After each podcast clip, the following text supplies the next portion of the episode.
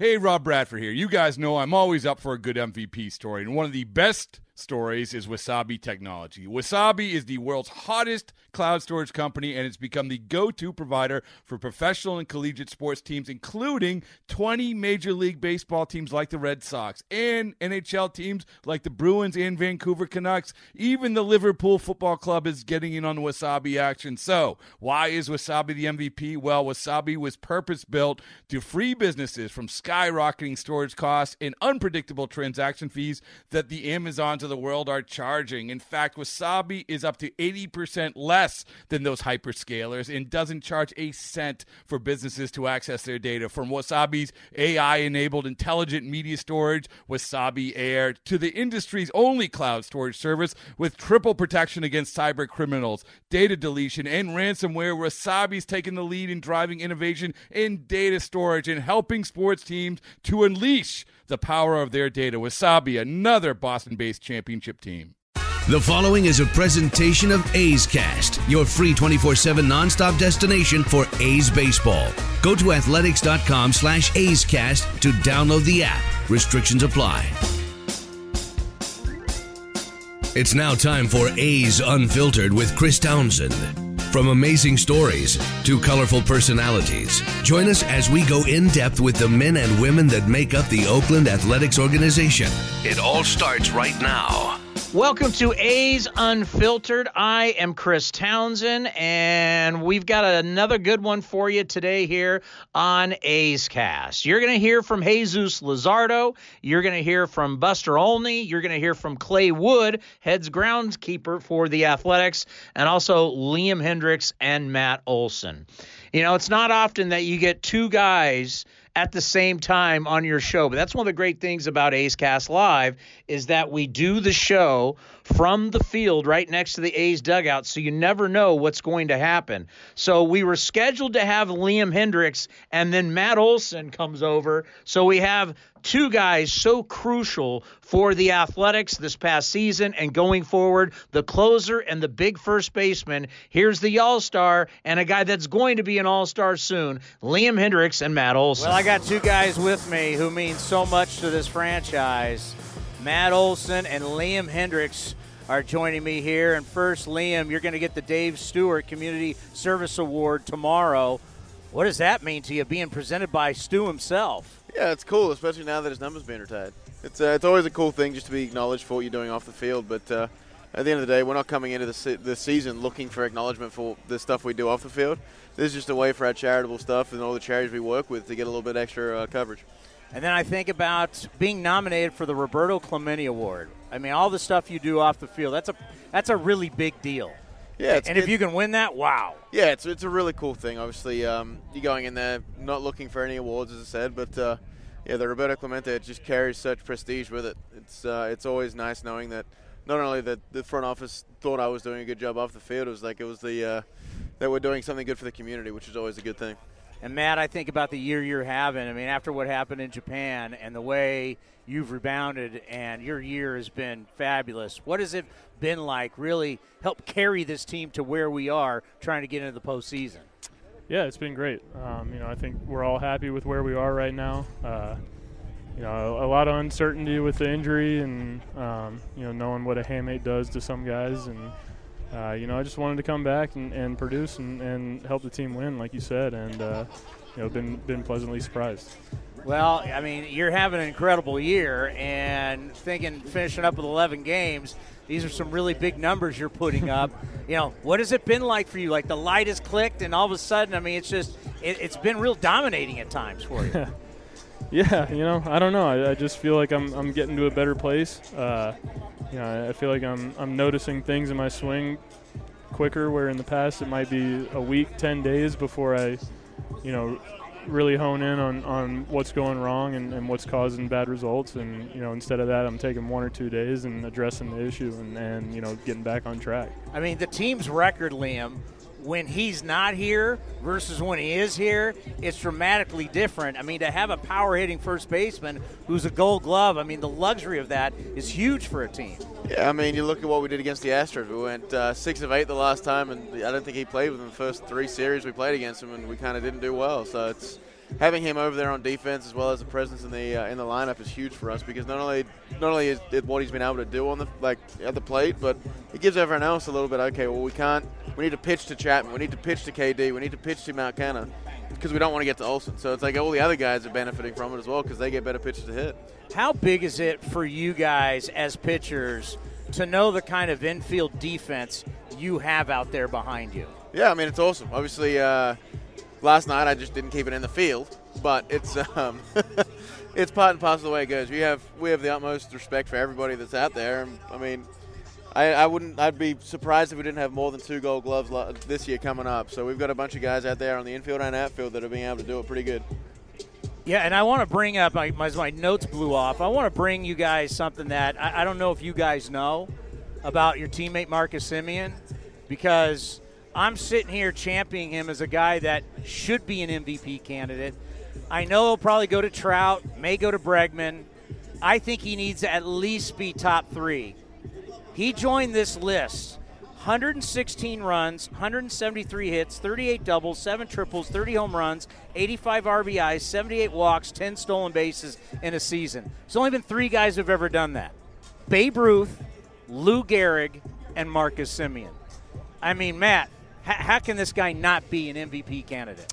He should be. Um, you know, with what he has done this year, uh, defensively goes unnoticed, offensively goes unnoticed. The guy's out there every single day. Um, he's, he's a machine, honestly. Uh, you know, he, he, prepares with the best of them, and, and he's having one of the best years that I've seen. And, um, you know, I know we're not necessarily the biggest market and don't get the, the most media attention. Uh, but uh, I, I, really think he should be up there in MVP talks. And one thing that I mention all the time, and, and you just kind of alluded to it, is that when a guy plays every day and he works his ass off every single day, if you're in that clubhouse, you notice it. It's leading by example, isn't it? For sure. You know, you don't have to you don't have to come out here and, and have the camera on you and you know be a big rah rah guy in order to, to lead and um, he's doing it. He's he's coming out, setting the tone in the leadoff spot. You know, I saw he he just surpassed Rickey for the most leadoff home runs or fo- most home runs from the leadoff spot in the season. Um, you know, he's coming out, putting together a good at bat, first at bat of the game, and uh, you know, I think it, it's a big it's a big thing for him to come out and set the tone. He's doing a great job this year. Yeah, is that any good when uh, Rickey Henderson, Babe Ruth, Lou Gehrig, when they're talking to you about that, Liam? Is that any good? I mean, I don't know. Seems to be all right. I mean, anytime you get mention anyone of from that caliber of talent, I mean, you're doing the right things, and it's a it's a credit to him is how much hard work he's put in. I mean, he's out here every single day. People don't see it, but he's out here every single day, working hard, making sure he gets better than the day before, and that's that's insane. Do you guys get the sense that you're already playing playoff baseball right now? Uh, a little bit. Every now and then, there's a couple games that we feel like we're going into it and be like, okay, do or die kind of thing. But um, every now and then, it's just at the end of the day, we're going to play every game. We're up by whatever games in the wild. I don't even know what that record is in the wild card. I don't know what it is because I don't want to worry about it. All we need to do is go out there and win each day. And if we win each day, we're going to be just fine.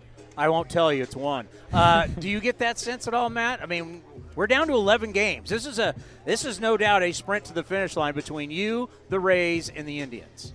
Yeah, you know, I, I, think Liam said it perfectly. We we can't get caught up in that because at the end of the day, if, if we handle our business, we feel like we'll be in a good position. But uh, yeah, you know, it, it's it's coming to the end. Every game counts, and I think we're aware of that. But it's not it's not like we're uh, adding any pressure to ourselves by that. Uh, I think we just find a way to come out here and, and play our game. Do you think playing last year at Yankee Stadium? In that wild card game will truly prepare you for this wild card game? I think it will for sure. Um, there's a lot of a lot of unexpectancy going uh, going into New York last year. Uh, a lot of younger guys, a lot of guys who hadn't been in that wild card game scenario before. So uh, just living through it, uh, having that experience last year in such a hostile environment is uh, going to do nothing but help us if we're in that same scenario this year. Think about your journey. One year you could be starting the wild card game, Liam, and the next year you could be closing out the wild card game. Yeah, it's uh, it's it's definitely changed a little bit my scenery, but um, at the end of the day, it is what it is. We're gonna go out there, and uh, if, if it's at home, if it's at in Tampa, if it's in Cleveland, whatever it is, it's going to be an electric crowd, and we're going to go out there and you're going to handle your emotions. I think uh, playing in it last year is definitely going to be a boon for us. Just going out there and knowing that, okay, we've done this. There's some guys on the other team that haven't done this before. Let's go do what we need to do. Yeah, how big would it be to Matt to have this game here at the Coliseum? Because I guarantee it'll be a packed crowd. Yeah, it would be awesome. Uh, you know, first of all, that, that would mean that, that we handled our business these last 11 games, and uh, second of all, to, to have this environment. Um, you know, when we pack this place out, this is a tough place to play. Come in as a as a road team, so uh, you know, I, I, would assume that the wild card game would be packed out and it'd be a lot of fun. Yeah, that's the one good thing that the situation you're in with 11 to play, you truly control your own destiny. Mm-hmm, for sure. And no and one wants to come here. No. Nobody wants to come here. I've been talking to other guys. Nobody at all. No one wants to come here. They don't want to play it. If pound for pound, we got the best fans in the league. If we sell out this place, it's gonna be the loudest place in baseball. There's no doubt in my mind. We have the most passionate fans if they come out if they come out, we're going to be all right. I can tell you, I was just here on Sunday because I also work for the Raiders, and when it's, it's packed like a Raider game, and that's what we saw in the playoffs in 2012 and 2013, where guys like Ver- Verlander and Cabrera were saying, "This is by far the last stadium I've ever been in." That's why it's so key to get that game here. By the way, the field. You know, I know after this second game where the Raiders played back-to-back games, for you, how, how, how tough is the field out there? uh, you know, it's it's definitely different. Um, anytime you got a bunch of 300 pounders running as hard as they can and cutting, there's there's going to be some things that happen to the, the surface, but. Uh, you know, there's nothing we can do about it. We, we can't change the, the NFL schedule, so uh, you just got to come out here and adjust and, and do what you can. Uh, hopefully, you don't take one in the teeth. you know, one thing that, and I know you really can't talk about it, and, and I've done this for Chapman and I've done this for Semien, and I stay on Billy Beane, and I stay on David Forst, and I talk to you know the I got the David Forst show every single week. I've been talking about there there needs to be guys that need to need to be inked up long term that are pillars for this franchise, and you're a guy that I'm fighting for right now with those guys saying, hey. You, you, you have something really, really special at first base. And I, I hope you know the fan base. We talk about you in the post game show. I hope you know that this fan base, they want you around long term. Well, I appreciate that. Um, you know, I, I definitely want to be here long term. I got drafted by the A's. This is this has been all I've known. Uh, I love playing here. I, I love the crowd. Uh, I love the the guys in the, in the clubhouse and just the environment in general here. So, uh, you know, stuff like that is is a little bit out of my control, and um, you know, if it ever if it ever comes to me, it, will be something that you know I, I, definitely would, would like to have happen. But you know, until then, uh, I just got to play game by game. You know, we're trying to get wins out here, and, and that stuff will handle itself. And Liam, tomorrow night will be very very special for you and your family. And you know, we've talked to so much about all the hard work that you do, and you talk about how you want to make this world a better place before you leave it. And I think we all realize that, that that's true, and it's coming from the heart and so to get these awards for all the hard work that you and your wife do, kind of validates it. It kind of it's, it's, it's something. I know that you don't do it for that, but it does validate it a little bit. Oh, without a doubt. I mean, anytime you get acknowledged for something you're doing, it's always uh, it's always a good thing. I mean, it's uh, for what we've been able to do this year. It's just we're happy to bring as much coverage to our charities as we can. So hopefully, Stand for the Silent gets a big boon from this. Plays for Pitts, Mission Canine, Remember Me Thursday. Hopefully, these these organizations will get a bit of a boon from this, and people just raise awareness. And that's the biggest thing. It's just raising awareness, making sure that there's other people in different parts of the country that get it, that, that can see these things and be like, hey, let's get behind this. Let's do what we need to do. What can we do to help? And just see where it goes. And if you're talking to Forst about extensions, I mean, I'm I'm, I'm available. Yeah, if you, if we're gonna get try and get you an extension too. get Marcus. I mean, it's, it's, uh, Laser Ramon at some point's got to be taken care of. You got all these young pitchers that I mean, that's that's you know so much about the organization right now. And I know you guys got to go, but so much about the organization is about preparing for 2023 in the new ballpark. But I've been talking about you got this Sean Murphy kid who's come up. It's like my God, and you got now we're finally getting to see Puk and Luzardo. Manaea's back. I really believe you guys can win a World Series before we even talk about going into that new park. I mean, screw 2023. What about 2019? I mean, Why let's not? not look too far ahead. We got the guys, we got the talent. We're we're we're not ranked high enough to threaten anybody, but everybody knows that we're going to come. We're going to be coming for them.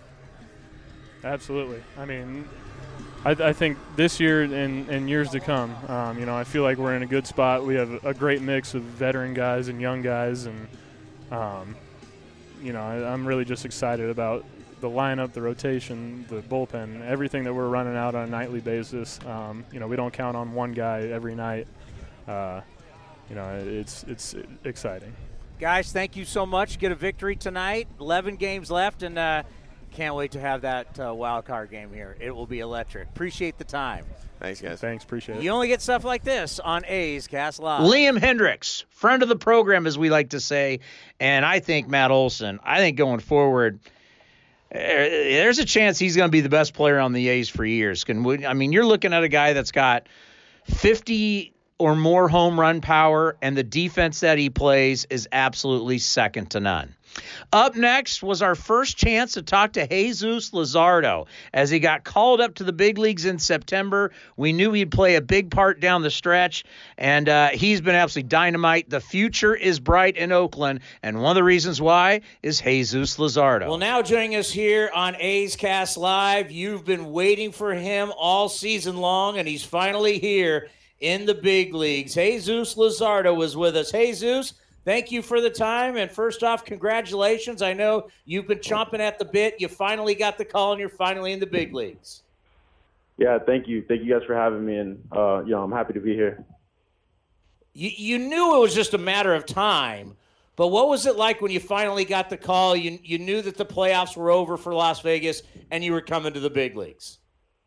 It was just a crazy feeling. Uh, you know, you you imagine it growing up, and uh, everything you imagine uh, can't prepare you for that moment. It's just a crazy whirlwind of emotions.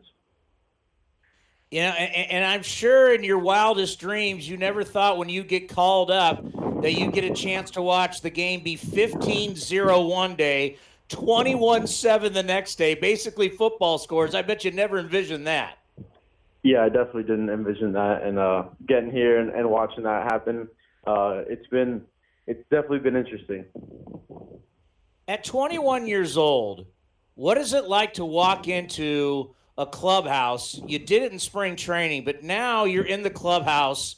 You're 21 years old. You're big league. You're in the big leagues. You're looking around. There's some young guys, but you got some serious veteran guys. What was it like when you first walked into the clubhouse there in Houston? I mean, just walking in right away. Um, I just uh, immediately talked to some of the, you know some of the guys that I knew up here for spring training, and we have a great group of guys here. And uh, I mean, even the guys that got here after spring training, you know, it's kind of really nice to me. Took me under their wing, so uh, we have a great group of guys here, and I'm happy to be here. You know, it, probably about uh, about two months ago, David Forst, the general manager, was was on this program. This is where we do the general manager show. And I said, "What's his role going to be?" And he said, "When you come up, you're going to be a starter."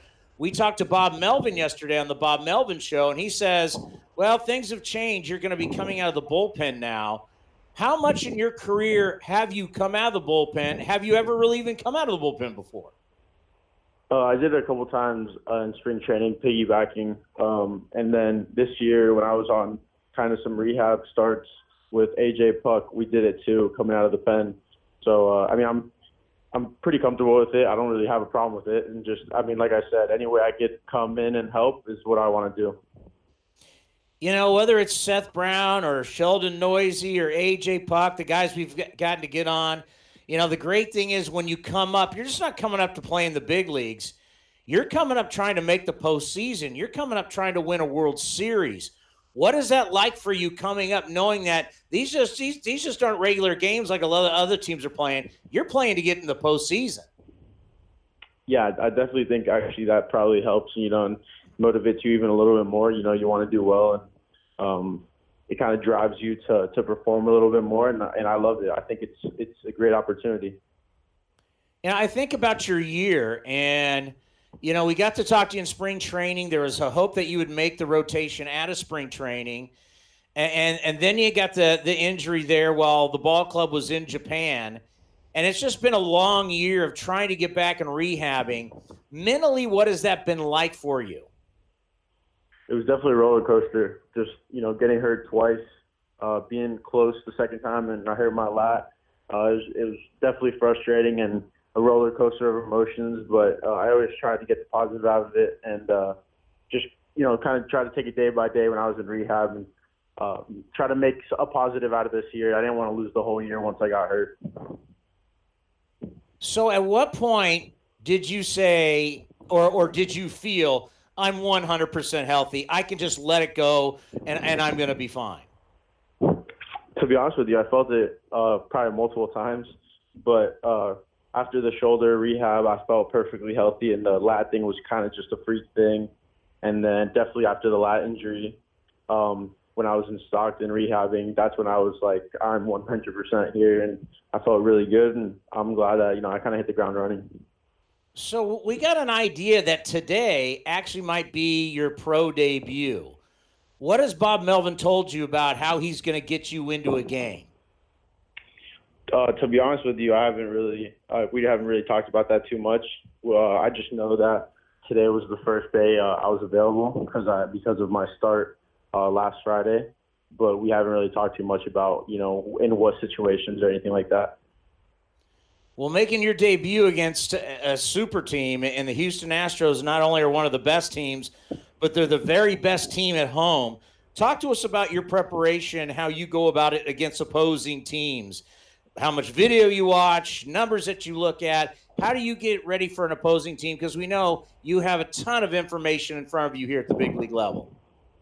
Yeah, definitely. You know, you watch some videos on, uh, you know, where you could find some holes on some guys, and uh, you look at some of their numbers and their stats and their swing percentages and all that. But um, you know, I kind of just try to study each team the same way and um, try to find a little advantage that I can get here and there, and uh, that's usually what I do.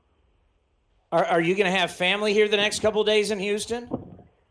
Yeah, I'm going to have some family and some friends in here. Yeah, because that's been one of the cool things about every single time a guy makes a debut that the camera pans to the family and you see how happy the family is and it's really something that's romantic about baseball versus all the other sports are these debuts uh, who was the first person that you called when, when, when you got the call that you were going up to the big leagues uh, i called my mom and my dad those are the first people i called and what was his reaction uh, it was funny. My dad had just gotten to Europe uh, on a business trip, so he was kind of like asleep. And I called him, and you know he's obviously very happy. And my mom was back home, and she was very happy. And it was just, I mean, a lot of excitement, a lot of happiness, um, and then you know kind of scrambling to see when they can get here.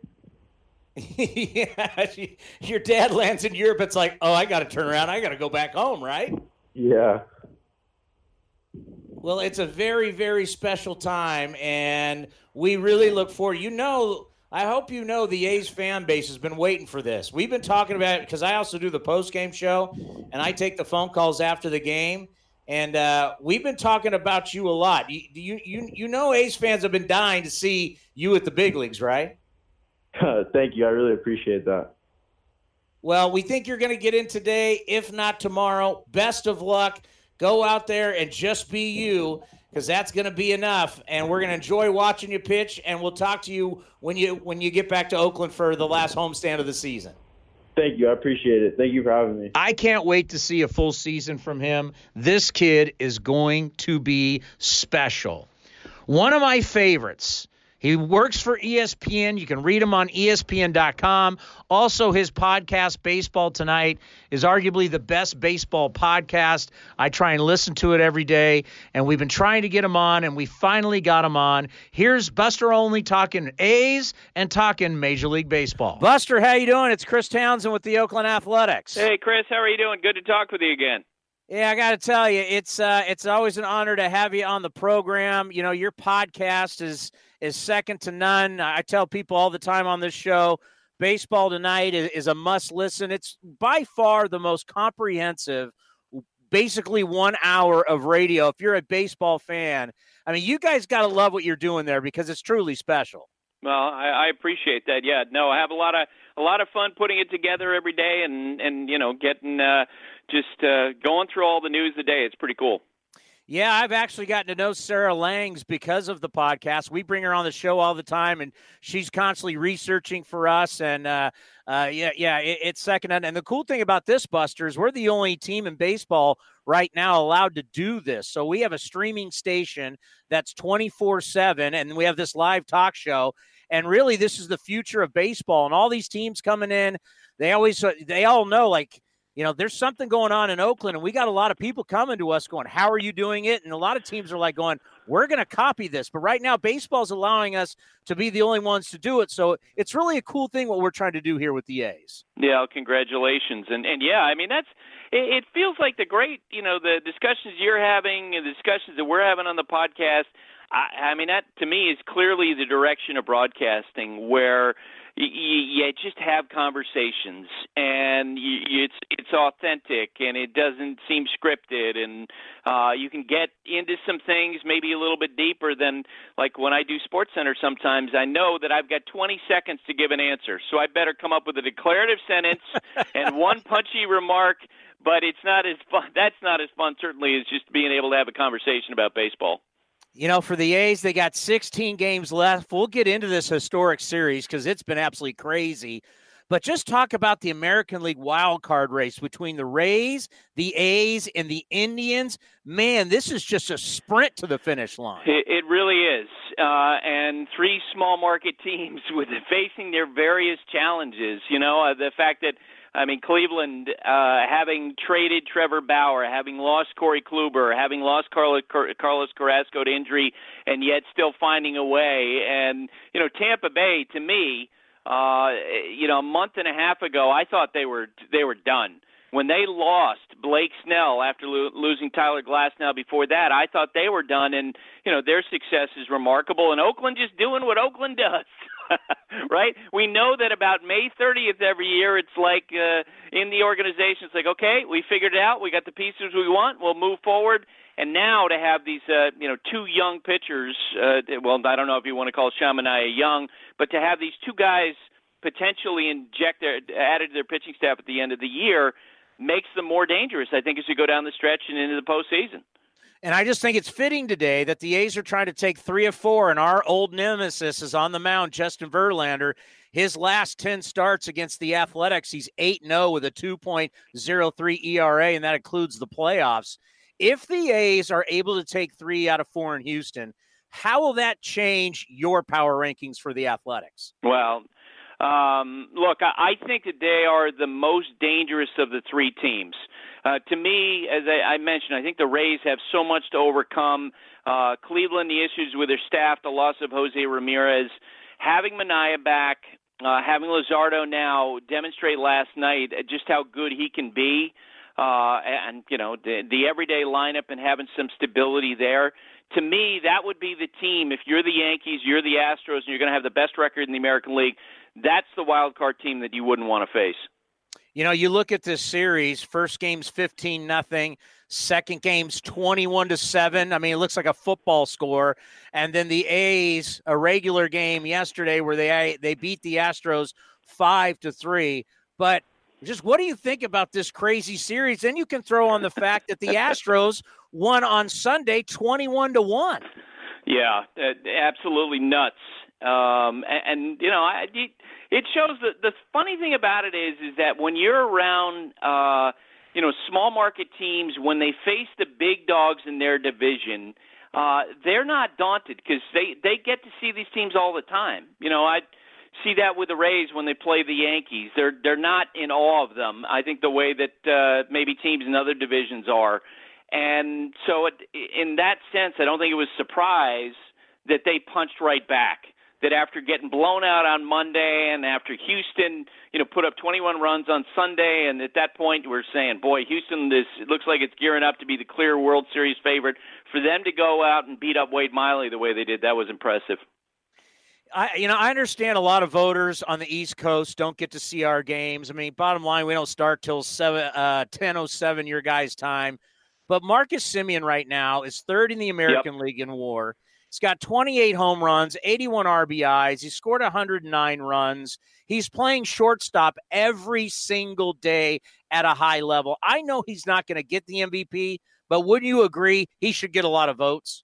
Top 10 votes for sure. And and I can remember, you know, after his first year with the Athletics, having conversations with David Forst about uh, Marcus because when you have that sort of an error total, you know, you could understand why people might be skeptical about whether or not that player is going to advance and become a, a viable option. Uh, but David talked about how uh, Ron Washington believed in him, and he talked about how they believed in his work ethic, and they really thought that he would get better, and that there were just things that they thought uh, tangibly uh, that he could make adjustments and improve and that's what we've seen. Now, I think Mike Trout's going to win the award. To me, he's far and away the most valuable player, the best player in baseball. Uh, you know, DJ LeMahieu, I think, is going to be in the conversation. Uh, Alex Bregman of the Astros will certainly get a lot of top three, top four votes. But you're right, Marcus Semien to me is in the conversation for top ten. Well, it finally happened yesterday. Jonathan Villar. It was kind of fitting that the team that's giving up the most home runs actually helped set the record for most home runs in a season. Um, you know, the ball. It, it, everybody's talking about the ball. I know you guys address it on the podcast. I mean, this this record amount of home runs in every category. What do you think baseball does at the end of the year?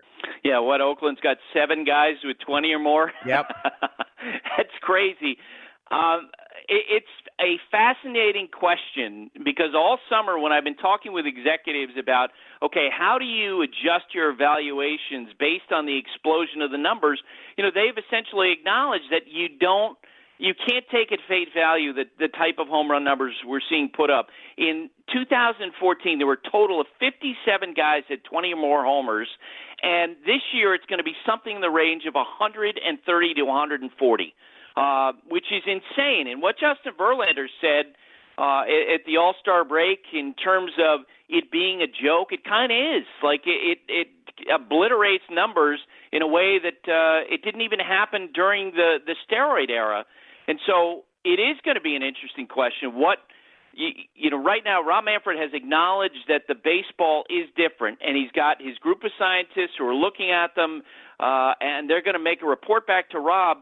But then the question is at that point, what does baseball do? If they get word back, yes, the ball is different. Yes, it's more aerodynamic. Yes, it's flying in a way that we haven't seen before. The seams are lower. Then if you're Tony Clark, if you're Rob Manfred, what product do you want? Because I can tell you this. There are a generation of hitters who've made all these swing adjustments to get the high velocity and they're putting up big numbers. They don't they're not going to want to hear about the ball being deadened. Uh, and it does raise the question about the baseball. Who's to say exactly what the baseball is supposed to be? Is it when Justin Verlander likes it? Is it like when Mike Trout or Cody Bellinger likes it or Marcus Semien likes it?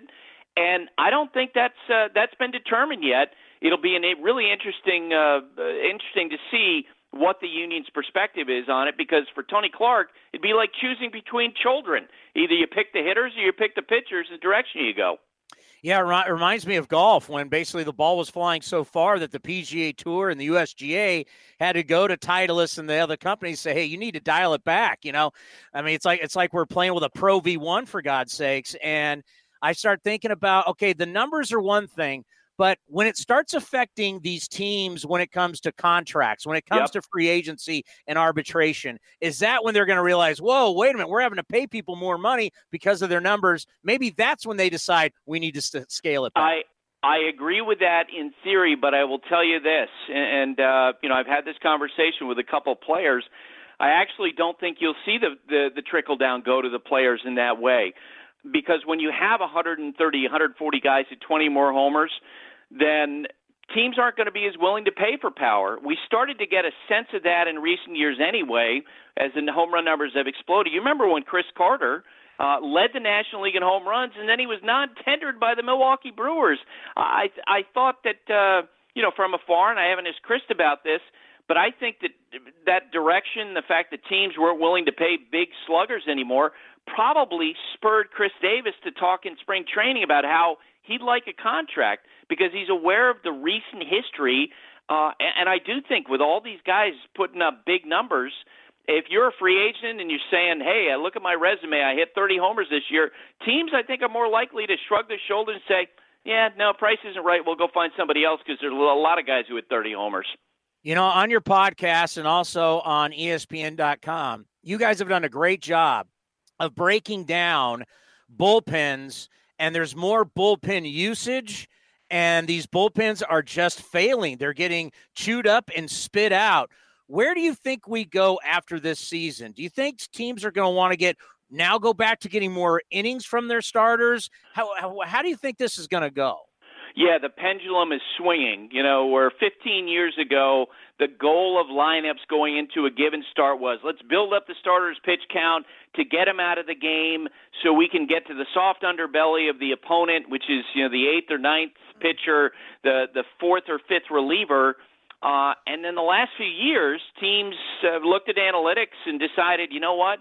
We're going to get the starting pitcher out before they face a lineup third time through. It's better to have a reliever throwing as hard as he possibly can uh, for one inning, and we see an advantage in that. But then, as Sal Fasano, the coach for the Braves, said to me in spring training, the hitters are going to have revenge because they made their adjustments and they began to get the fastballs at the top of the zone plus the baseballs. And you're right relief performance has dipped dramatically this year. We've seen a spike in injuries, and yes, I do think that you're going to start to see teams uh, you know, work back. I think the Athletics have been a great example of that. Where last year they were so heavily reliant on their bullpen, but this year uh, it really has demonstrated the volatility of the relievers and who who really have been the backbone of their pitching success this year. A relatively stable rotation. Let's end on this. Buster Olney, you need to pick a favorite to win the World Series, and you need to pick a dark horse who would those two teams be? You know what? Uh, among a lot of other stupid picks I've made in my life, uh, back in January, I picked the Astros to win the World Series over the Atlanta Braves. And I will stick with that. I think Atlanta's more dangerous than what they're being given credit for. And uh, they may be the team that actually knocks off the Dodgers in the in National League uh, playoffs. And maybe they're the team that beats the Astros. Buster, you're the best. We promote the podcast all the time. We talk about it. Your content is second to none. Of course, we love reading you on ESPN.com. Be well. And we'll talk to you soon. Chris, I appreciate it. Thanks for having me. The great Buster Olney from ESPN. Absolutely love Buster Olney. Once again, listen to his podcast. That's where you hear Sarah Langs. That's where you hear Hembo and so many more people breaking down the game of baseball. And finally, we do this every single year. Clay Wood, he'll never have to do it again. But this was the last time we were going to see Raider football with the infield dirt. And Clay's been working on this field for so many years, trying to get the field ready.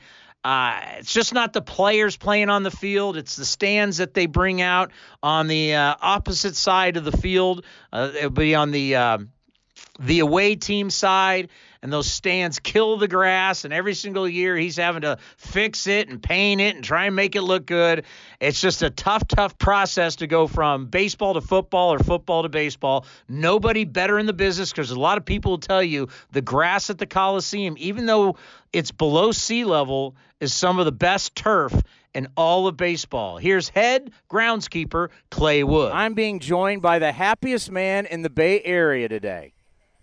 I can tell you that uh, the work he has done over the years is unbelievable, and he'll never have to deal with it again. Clay Wood, heads groundskeeper of the Oakland Athletics. Your last infield dirt game. Congratulations, you survived it. uh, it's been a long time coming. 25 years of this stuff is uh, puts you. It, it's like dog years. I'm 109 in multi-purpose groundskeeper years. So I, I, look pretty good for a 109 year old, don't you think? Yes, you do. And, and I was trying to tell people it was literally 24 hours ago. You and I were standing on this field, and it'd probably be four. So it's probably late fourth quarter. And the fact that you guys have turned this over in essentially less than 24 hours just talk about what an effort that is for you and your crew. Yeah, I mean, for for my crew as the grounds crew, the the stagehands, the crane operators, everybody that's involved in this, you know, massive, uh, cumbersome operation, and then on top of it, rained on and off all night uh, and all morning, so that just made it, you know, more difficult on everyone. The, you know, the thing that that's hard for us as the grounds crew is is you know, everybody finishes, all the stands go back in, everything's back in, and then we're left with the mess that is the field, whether it's center field or the warning track. Uh, you know, with the rain, the warning track was just an absolute disaster. So, you know, my guys are going to be working on that right up till game time probably. But uh, yeah, it's a, it's a challenge for everybody involved, and and uh, I think I don't think anybody's sad to uh, to see that be the last one going this way.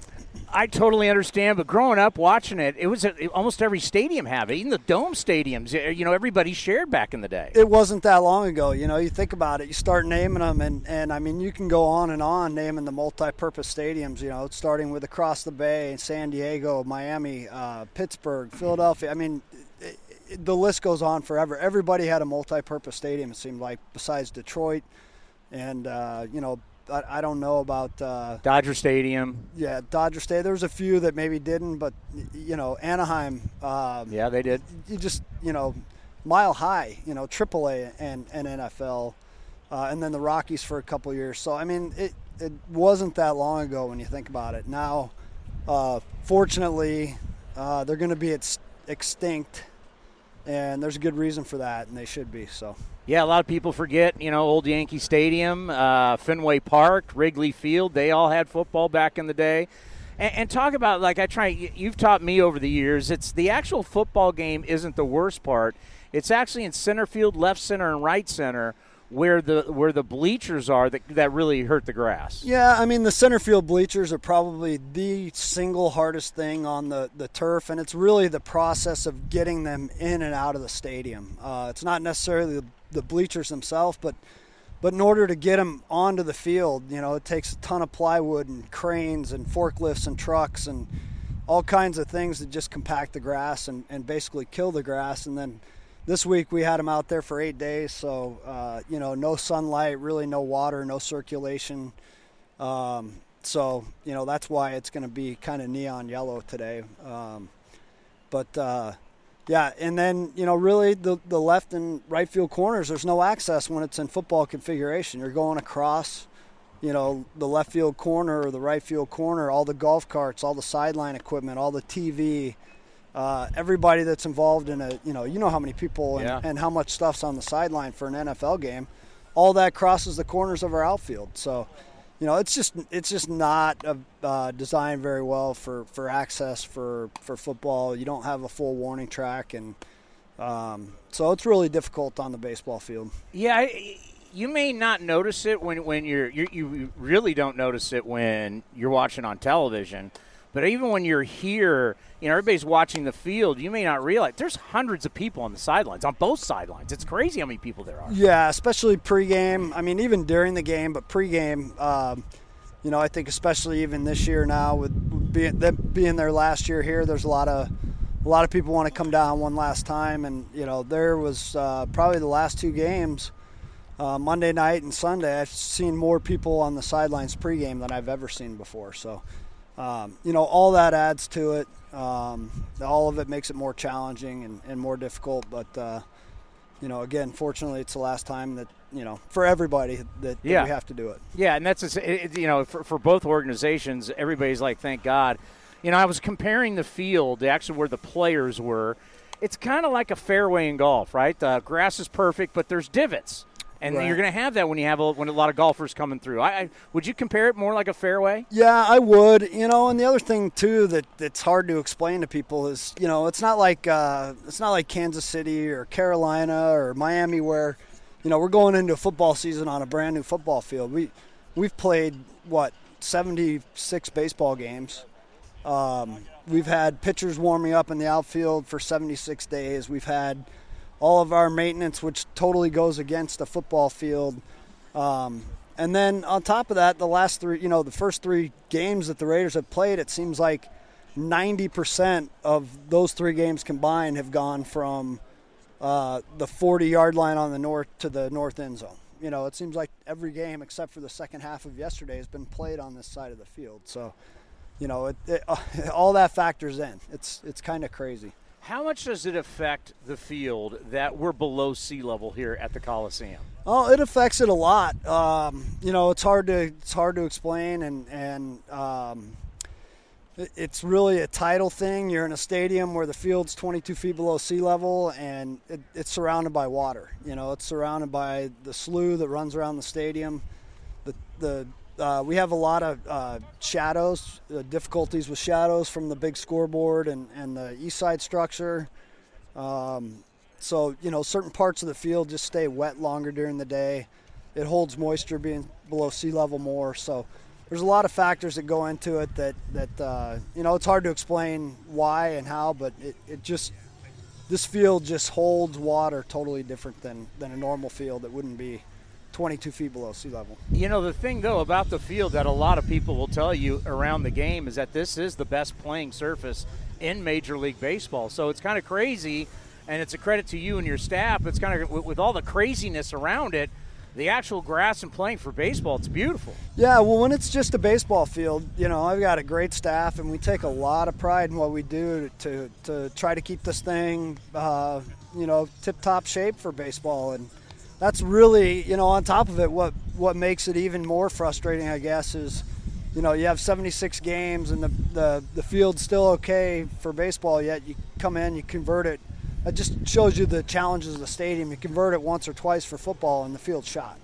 You know, and that just that just goes to show you how poorly of a design this is for two sports, and and and it's on you know it's unfortunate that has to happen. That's just the way it is because there's so many so many moving parts in this conversion. You just can't do anything normal once you convert to football. And I think about the new stadium in 2023 how how much different? Because it's a different climate down there. It's cooler and it's right on the water. How, how will it be different than from here? Do you think? D- different climate, and but a lot of you know potentially a lot of the same challenges being right on the water. Um, probably going to be above sea level uh, with the with the field, but you're going to be right on the water. And you know I think uh, unlike here, you're going to have uh, the benefits of some newer technology. Um, there's some some uh, SubAir systems, some things that make fields, you know, drier when they're wet. Uh, there's just a lot of technology out there that, that we can build into a new stadium that really you can't uh, you can't necessarily the way this place is designed, the way it's uh, the, the drainage is and the pump room and being built in the 60s, you can't add those things here. It would be tough to uh, you know, to really renovate and, and update things with that technology like you could in a new, you know, starting from yeah. scratch in a new building. Yeah, I've had so many people say, "Why don't they just renovate the Coliseum?" And it's like, well, if you're going to do that, you just tear it down and build a new one. Yeah, yeah. I mean, there's so many things that, that the people, you know, you, you really there's nothing left to renovate here. I mean, every every room, every building, you know, every room in the building leaks. You know, I mean, if it rains, uh, you know, the clubhouse leaks, the you know, my office leaks, and it, you know that was built in '96. My office still leaks. You know, it's like there, there's no renovating this property. I mean, it's just there's there you know there's only so many walls you can knock down. You know, I mean there's there's only so much you can do. So one thing I've always wondered because now football's gone, we're not going to have to deal with football with the A's. How do you get the paint off the grass? Um, well, it's going to have to grow out. I'll, I'll probably we tried to dye it last night, but we got a pretty good amount of rain overnight, and it kind of washed off the the dye from last night. So um, it's really hard on the grass to try to wash it out. So uh, usually we just paint it green and then just kind of mow it out as we go.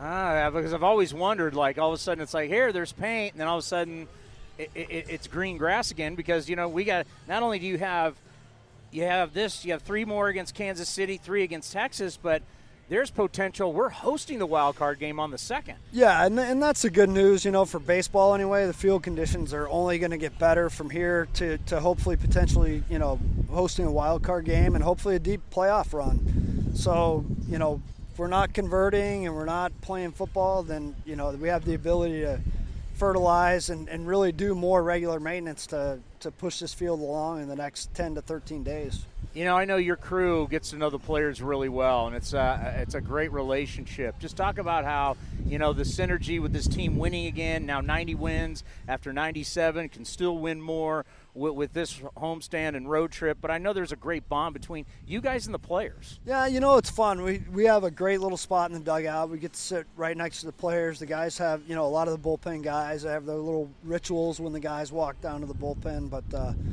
it's a fun t- a fun team to be around. They're young, they're energetic, they're super exciting to watch. I mean, we've got two of the best corner infielders I've seen in certainly the 25 years that I've been working in the game. And I mean, I there doesn't not a play goes by I want to miss when a ball's hit to third base. So um, it, it's a lot of fun right now. A lot of fun.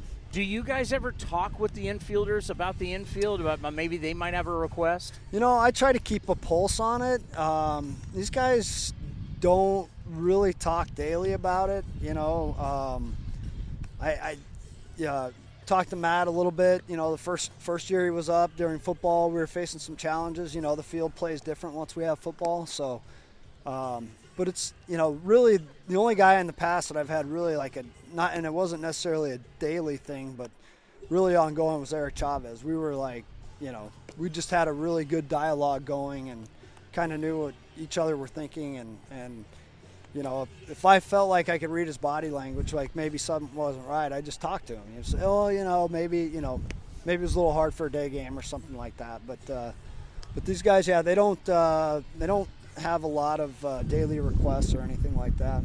You are the best. Congratulations. The nightmare is over, and it's just baseball from here on out here at the Coliseum. Oh, amen, brother. Amen. Clay, you're the man. See ya. That's my man, Clay Wood. Nobody better in the business. We want to thank Liam Hendriks, Matt Olson, Jesus Luzardo, Buster Olney from ESPN, and Clay Wood, heads groundskeeper for the Oakland Athletics. Thank you for listening to A's Unfiltered with Chris Townsend. Now back to A's Cast, powered by TuneIn. This has been a presentation of the Oakland Athletics.